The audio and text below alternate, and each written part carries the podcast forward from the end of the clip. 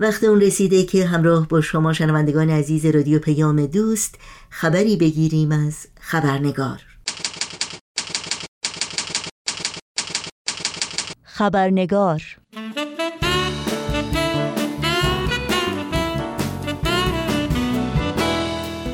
و ما این روزها کمتر کسی رو می‌بینیم که از اخبار و گزارش های پی در پی از وقایع کوچک و بزرگ جهان که از طریق رسانه های محلی و بین المللی و همینطور شبکه های اجتماعی منتقل میشند بی اطلاع باشه. اخبار و گزارش های اغلب ناگوار و آزاردهنده که نابرابری، ستمکاری، خشونت و انسان ستیزی رو پوشش میدند و با تصاویر موهشی از رنج بیکران و درد بی امان نوع انسان همراهند. اما این اخبار و تصاویر دردناک چه تأثیری بر سلامت روح و روان ما انسانها دارند؟ آیا اساساً باید این گونه اخبار رو که بخش عظیمی از کار رسانه ها و صفحات شبکه های اجتماعی رو در بر می‌گیرند دنبال کرد؟ تا چه حد می بایست درگیر اخبار و گزارش های روز بود و چگونه می توان از رویدادهای کوچک و بزرگ جهان اطراف در مسیر سازنده استفاده کرد؟ پرسش هایی که خبرنگار امروز به اونها می پردازه. نوشین آگاهی هستم به شما همراهان عزیز خبرنگار در هر کجا که با ما همراه هستید خوش آمد میگم و برنامه این چهار شنبه رو تقدیم می کنم. خانم فرزانه ثابتان روانشناس و تحلیلگر مسائل روانشناسی میهمان این خبرنگار هستند و با ما در مورد تأثیر رسانه ها بر روی سلامت روح و روان گفتگو می کنند پس همراه بمونید تا لحظاتی دیگر به خانم فرزانه ثابتان خوش آمد میگیم و گفتگوی امروز رو آغاز می کنیم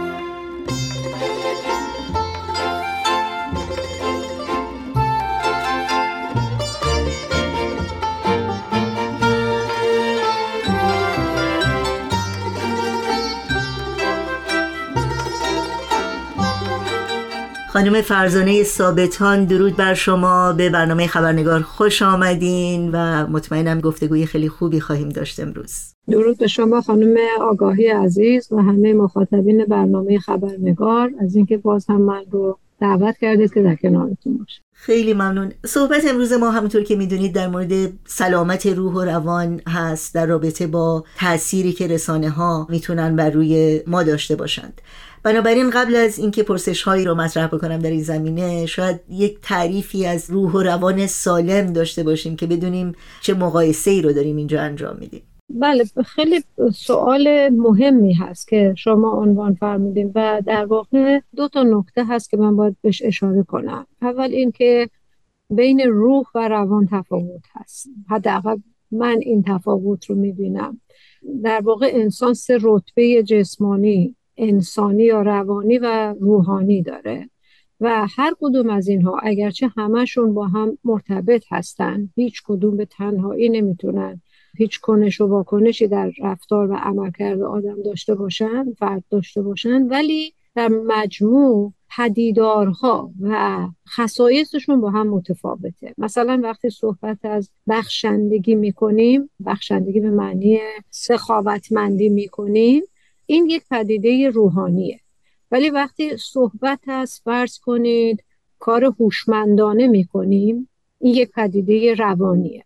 در مجموع شاید بتونیم این سه رتبه رو برای انسان قائل بشیم که یک بخش جسمانی داریم که میشه احساسات احساسات جسمانی که با حواس پنجگانه بهش قائلیم. یک بخش روانی داریم که مجموعه حالا از نظر احساسی دارم میگم چون انسان دو بخش احساسی داره و بخش ادراکی. از نظر احساسی یک بخش پایین ترینش که به جسم انسان بیشتر مربوط میشه حواس پنجگانه است. یه ذره بالاتر میام اون حالت و طیف روانیش میشه هیجانات و طیف روحانیش در واقع میشه احساسات روحانی و قلبی که با روانی فرق داره. مثلا فرض کنید در عشق در سطح روحانی ویژگیش نثار کردنه. ولی در سطح روانی نشانش بیقراری و هیجان و excitement هست. در بخش جسمانیش میشه لذت. این بخش احساسات. ادراک انسان هم همینطور هست. از نظر پایین ترین رتبه یعنی جس جسمانی انسان ادراک انسان در واقع شناخت جسمانی اشیا هست که ما می‌تونیم مثلا ببینیم بشنویم و شناسایی کنیم. از نظر روانی بخش کلی سازی هست تعقل هست تفکر هست استدلال هست. ولی این وقتی به حد روحانی می‌رسه چیزی به نام خردمندی میشه. البته من این تقسیم بندی از خودمه بعدها اگر دوستان هم نقد کنن خیلی خوشحال میشن چون مطمئنا از نقد دوستان بیشتر یاد به اسم تئوری فرزانه خانم ثابتان. خوبه. هنوز خیلی زوده تا تئوری بشه. این می‌خوام بگم که پس تفاوت هست بین سطح روانی و روحانی. بعد بحث دیگه که نکته می‌خوام انگوش روش بذارم بحث سلامت هست.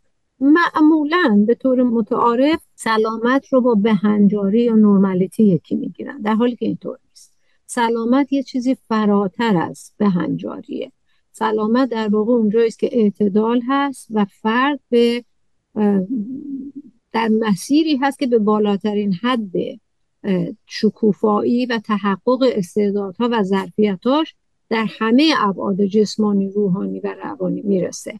ولی در وقت صحبت از بهنجاری می‌کنیم بهنجاری به نوعی قرار گرفتن در نرم های اجتماعی حالا اگر نرم های اجتماعی با حالات روحانی و با حالات جسمانی فرد تضاد داشته باشه تطابق نداشته باشه باز هم من فکر می‌کنم با نرم ها و هنجارهای اجتماعی من نرمالم ولی واقعیت اینه که سالم نیستم. حالا وقتی صحبت از سلامت می‌کنیم به طور کلی که متأثر از هر سه بود جسمانی روحانی و روانی هست چند تا ویژگی خیلی مهم داره. اولا اینکه سلامت فقط به تعادل و به هماهنگی اکتفا نمی‌کنه. سلامت خواستار رشده یعنی حرکت و پویایی درش هست. دوم اینکه سلامت یکی از ویژگی های مهمش این هست که فرد واقعیت رو اونطور که هست ببینه. نه اونطور که خودش می‌خواد ببینه یا دیگران بهش معرفی می‌کنن. یکی دیگه از ویژگی های سلامت این هست که فرد دنبال راههایی هست که از هوش و قوای جسمانیش و قوای روحانیش استفاده بکنه که بتونه نیازهای هر سه رتبه جسمانی روحانی و انسانی رو به بهترین شکل ممکن در تطابق با محیط فعلیت بده. پس با توجه به این قضیه یکی از شاخصهای مهم سلامت در واقع این رو پررنگش می‌کنم برای اینکه به بحثمون مربوط بشه این هست که چقدر فرد واقعیات رو اونطور که هست ببینه بخواد اونطور که هست ببینه و از این ارتباطی که با واقعیت می‌گیره چطور بتونه در تجربیاتش در زندگی روزمرهش در شناختش در احساسات و عواطفش کمک بگیره که رشد بیشتری بکنه. بنابراین با توجه به صحبت شما رابطه سلامت روح و روان با اونچه که ما می‌بینیم میشنویم و یا می‌خونیم در حقیقت اونچه که قوای حساسه ما می‌گیره و به ما میده چه هست؟ اگر بیشتر در این مورد برامون توضیح بدین خیلی ممنون میشم. خیلی خیلی مهمه. ببینید انسان اساسا وقتی شروع می‌کنه به رشد کردن اون خصیصه که ما گفتیم در سلامت خیلی مهمه. یعنی رشد کردن انسان منوط هست به کنش و کنش متقابلش با محیط اطرافش و با حالات درونی خودش. در واقع در این کنش و واکنش هست در این تعامل هست که انسان تحریک میشه ظرفیتاش نیازهاش احساساتش تواناییهاش تحریک میشه و شروع می‌کنه به فعال شدن. محیط به نوعی انسان رو به چالش می‌کشه به که بتونه اینا رشد کنه. ولی تنها انسان محصول تعامل بین محیط و توانایی ها و ظرفیتاش نیست. چون همینطور که از زمان حتی قبل از تولد فرد رشد می‌کنه یک سری عوامل و پیام های محیطی رو می‌گیره احساسات خودش رو به اونها کود می‌کنه. رمزگذاری می‌کنه. اینا رو تو حافظش می‌ذاره. ما به اینها میگیم تجربه. یکی از عوامل بسیار مهم این تجربیاتی است که فرد در طی جریان رشدش می‌گیره. یکی دیگه مسئله یادگیریه. یکی دیگه مسئله نوع درک اون برداشت و تفسیر و تعبیری که فرد از پیام ها می‌کنه. همه اینها روی اون تعامل و تقابل یا منظورم از تقابل مقابله نیست. منظورم کنش و واکنش و تاثیر و تأثیری که داره روی همه اینها این عوامل تاثیر داره. یعنی الان من و شما که اینجا نشستیم و با هم صحبت می‌کنیم ظاهرا من هستم و ادراکم و شما هستی و ادراکتون. ولی در پشت این در پس این گفتگوی من و شما تمام تجربیات من خاطره های من یادگیری های من انتخاب من که چه چیزی رو پیامی رو گرفتم پررنگ کردم و چه برداشتی ازش کردم چه تفسیر و تعبیر کردم. گذاشتم تو حافظم انتخاب شما و تمام عوامل محیطی که در تمام جریان رشد من همینجور قدم به قدم کنار من حرکت کرده. ما در واقع یک حرکت موازی داشتیم ولی در این حال این حرکت موازی حالت تعامل و ترانس اکشنال هم درش بوده. بنابراین این من فقط اینی نیستم که اینجا نشستم. همه ما انگار یک کوله بار داریم یک کوله بار ناپیدا که این کوله بار تاثیر داره در نوع حرکتمون در نوع ارتباطمون در برداشت های عادیمون و همه این چیزهایی خیلی خیلی ممنون. می‌دونید که تو سالی که گذشت که به پایانش نزدیک میشیم ما شاهد اخبار خیلی ناگواری بودیم در همه جای دنیا از جمله کشور خودمون و از جمله جنگی که در قلب اروپا در جریان هست. دنبال کردن مداوم اخبار روز به خصوص که این اخبار همیشه حاوی تصاویر بسیار ناراحت کننده از خشونت از بیعدالتی از زجر و سختی که انسان ها می‌کشن. چه تأثیری می‌تونه روی سلامت روح و روان ما داشته باشه؟ ببینید تاثیر که خیلی زیاد. برای اینکه به هر حال هر اون چیزی که انسان از محیط می‌گیره حالا به وسیله حواسش حواس پنجگانه اینها رو میاره و در ذهنش توی یه پروسه می‌ذاره فرایند سازی می‌کنه و وقتی وارد ذهن میشه همونطور که گفتم با تجربیات با خاطرات با همه اینها و با باورهایی که ما داریم نسبت به خودمون نسبت به دنیا و نسبت به زندگی اینا ادغام میشه. هم تاثیر می‌ذاره در اون باورهایی که داریم هم تاثیر می‌گیره از باورهای پیشینمون بنابراین باور انسان از چی ساخته میشه؟ از اون چیزی که در واقع در محیطش داره تجربه می‌کنه و اون بهش میگه که من کجا هستم. در روانشناسی یک اصطلاحی هست میگن که ما دنیا رو میشنویم. یعنی من مثلا لیوان رو نمی‌بینم. من وقتی لیوان رو می‌بینم انگار که لیوان داره به من میگه من لیوان هستم. در واقع اون داره لیوان خودش رو به من معرفی می‌کنه. حالا بسته به این که وقایعی که در اطراف ما اتفاق میفته چطور خودشون رو به ما معرفی کنن؟ ما هم یک نظرگاه یک دیدگاه یک طرز تلقی و تعریفی از عالمی که درش داریم زندگی می‌کنیم خواهیم داشت. الان شما در ابتدای صحبتتون گفتید که ما در یک دنیایی داریم زندگی می‌کنیم که همه جاش یه خبری هست. در واقع این مقطع از تاریخی و این کره که ما داریم در زندگی می‌کنیم به شما با توجه به دریافت ها و اطلاعاتی که دریافت کردی از اطراف داشتی داره به شما میگه من جای امنی نیستم.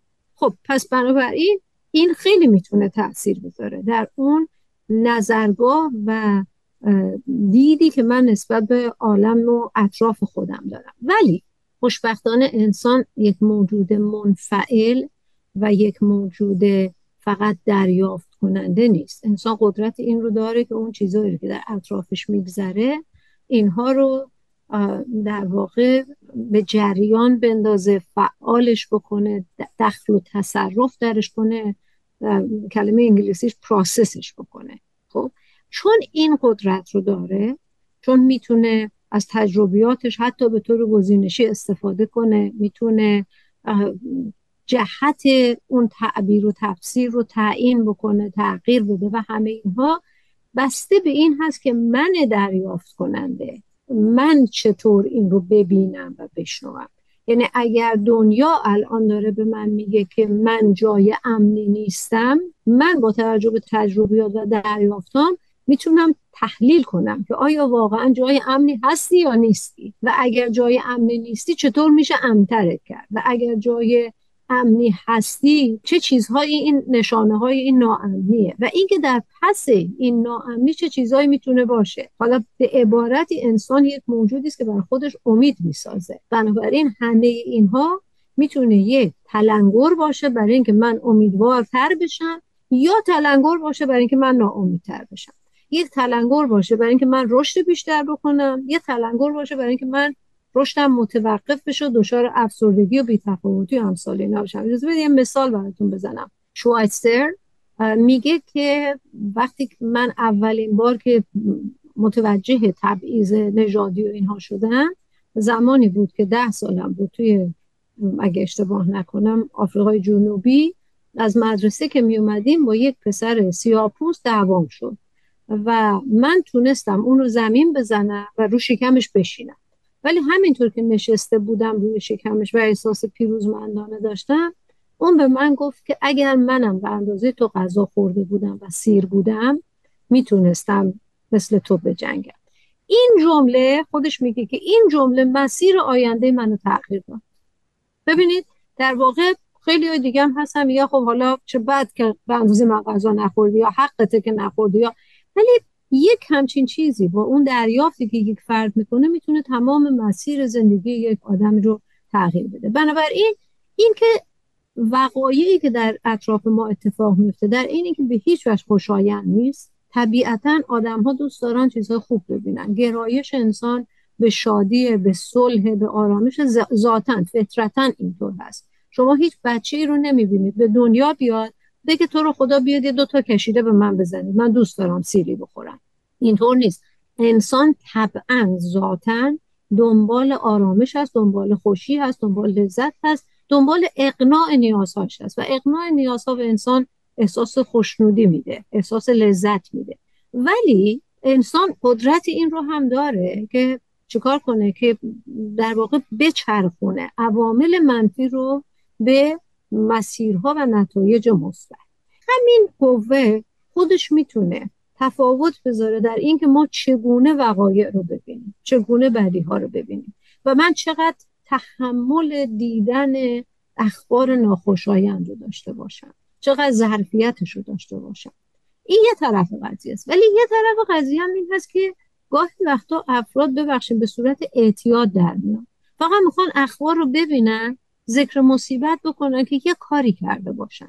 حتی بعضی وقتا من می‌تونم اینو ادعا بکنم که آدما برای اینکه هیجان زندگیشون کمه میرن دنبال یعنی همون کاری که زمان گلادیاتورهای روم می‌کردن. دو تا آدم رو مینداختن به جون هم این دیگه یه چیز عمدی بود.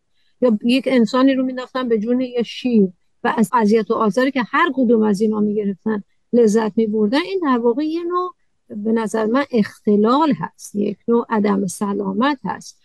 هیجان نیاز هست. ما همه انسان ها نیاز به هیجان نیاز به تحول در زندگیمون داریم. ولی سوال اینه که من این هیجان رو چجوری ایجادش کنم؟ اینا در واقع یه مقداری بخشی جزء آموخته های ماست جزء تجربیات ماست. بنابراین یه ده هستن که معتاد میشن به اینکه اخبار رو بشنون هم به این شکل بشنون هم به این شکل رواج بدن. ولی نوع سالمش این هست که من ببینم و بتونم در مسیر مثبت و سازنده بندازم اما اینکه حالا افراد چقدر خوبه اون مرزی که خوبه ببینن یا نبینن واسه شد اخیرا صحبتی داشتم با چند از دوستانم در مورد تاثیر رسانه ها روی سلامت روح و روان و خب عقاید متفاوت بود. یکی می‌گفت اصلا اخبار رو دنبال نمی‌کنم و اون یکی نه معتقد بود که باید دید و باید آگاه بود. نظر شما در این مورد چیه؟ ببینید حقیقتش من نمی‌تونم به طور فردی بگم درسته یا غلطه. برای اینی که اون وقت شکل موعظه پیدا می‌کنه. اما با اگر با نگاه علمی بخوایم نگاه کنیم علم فکت و واقعیت رو پیدا می‌کنه یعنی اصول رو پیدا می‌کنه و در اختیار مردم می‌ذاره. میگه هر کس به فراخور حال خودش از این اصول بهره بگیره در زندگی عمل مثلا علم میگه ورزش خوبه ولی نمیگه شما حتما باید هر روز 45 دقیقه ورزش کنی. یکی یه روب می‌تونه ورزش کنه یکی دو ساعت می‌تونه. اون دیگه بسته به افراد. اگر بیاد بگه همه باید هر روز 45 دقیقه ورزش کنن دیگه میشه موعظه که هیچ هم دوستش نداره و خلاف طبع انسانی. ولی من اصل قضیه رو بخوام مطرح بکنم. همونطوری در تعریف سلامت صحبت کردیم یکی از شاخص های سلامت ارتباط با واقعیته. اگر یک کسی بخواد که این واقعیت چشمش رو روی واقعیات اطراف خودش ببنده در واقع درست مثل کسیه که در معرض خطره ولی در پنجره ها رو بسته که نفهمه در معرض خطر. خب چه اتفاقی میفته این خطر یه جایی میاد و آسیب بهش می‌زنه. بنابراین به نظر من به عنوان یک اصل از اون جهت که انسان لازم هست که واقعیات رو هر همونطور که هست ببینه و ارتباطش رو با واقعیت حفظ بکنه. چون یک مرز بین اختلال روانی و سلامت روانی این هست که افرادی که اختلال روانی دارن ارتباطشون رو با واقعیت کم می‌کنن. حالا این از حالت تعصب و تقلید هست که یک فرد واقعیت رو نمی‌بینه. اختیارش رو میده دست یکی دیگه. تا اسکیزوفرنی که اصلا دیگه با واقعیت کاری نداره و همش داره با ذهنش گفت و شنود می‌کنه و مکالمه می‌کنه. بنابراین این ارتباط با واقعیت یک اصله. یک شاخص سلامته و واقعیت اونطور که هست ببینیم. حالا هر کسی بنا به ظرفیتش تلاش باید بکنه که این ارتباط هر چه قوی تر بشه. به شرطی که این و ارتباط وقتی اتفاق میفته آسیب به بخشای دیگه نزنه. این خیلی مهمه که من مثلا فرض کنیم اینقدر صحنه های خشونت آمیز ببینم که دیگه خودم اون احساس رحم و شفقت که یک ویژگی روحانی هست اون اصلا از بین بره. یعنی ما می‌بینیم خیلی راحت و بی تفاوت از کنار رد یعنی مثلا می‌بینم دارن طرف و کتکش می‌زنن بعد منم وایستم فیلم می‌گیرم. حالا فیلم گرفتن دو وجه داره. یه بچهش خب خبر رساندن امثال اینا ولی یه بچه دیگه اصلا این که من بتونم همینجوری وایسم نگاه کنم طرف و دارن کتکش می‌زنن یا لطو پارش می‌کنن. اینا نشونه اون نام شدنه و اینکه من دیگه ارتباطم با واقعیت مخدوش شده.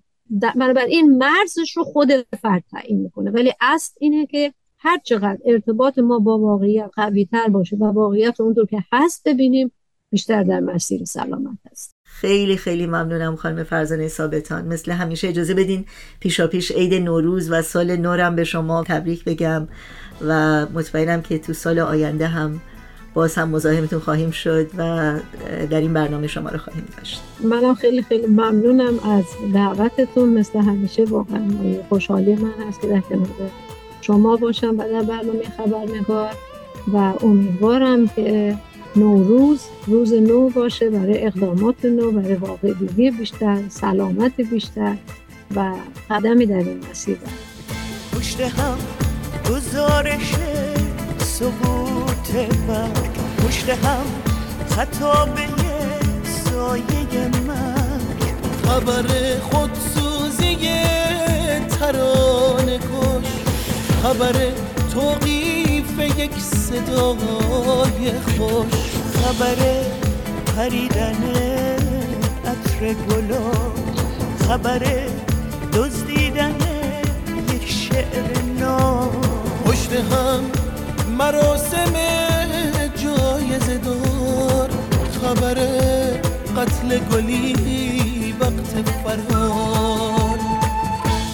تو فقط مبارک و خوش خبری از همه گلخونه ها تازه تری. تو فقط حادثه ای خجسته ای که غریبانه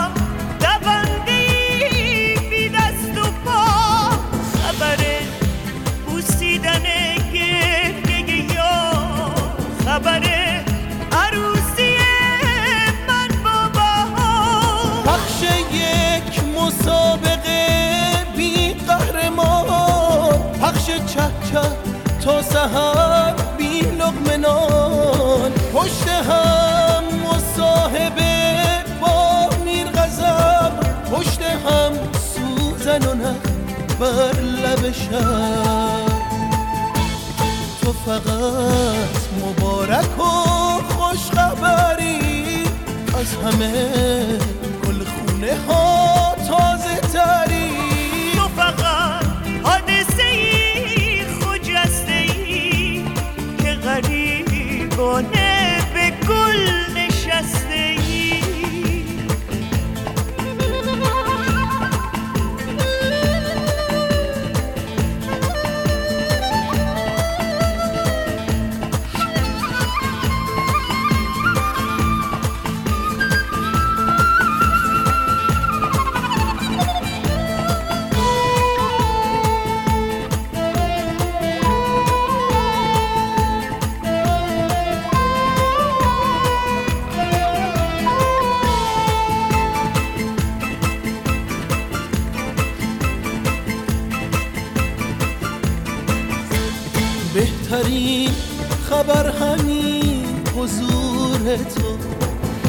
خبر حادثه عبور تو.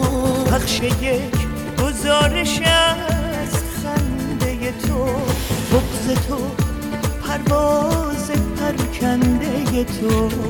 پشت هم زیافت موج و صدم پیش تو ستاره ها آخر صف. پشت هم نمایش دیدار ما من و تو بارون پشت شیشه ها. تو فقط مبارک و خوش خبری از همه گلخونه ها تازه تری. تو فقط حادثه ای خجسته که غریبانه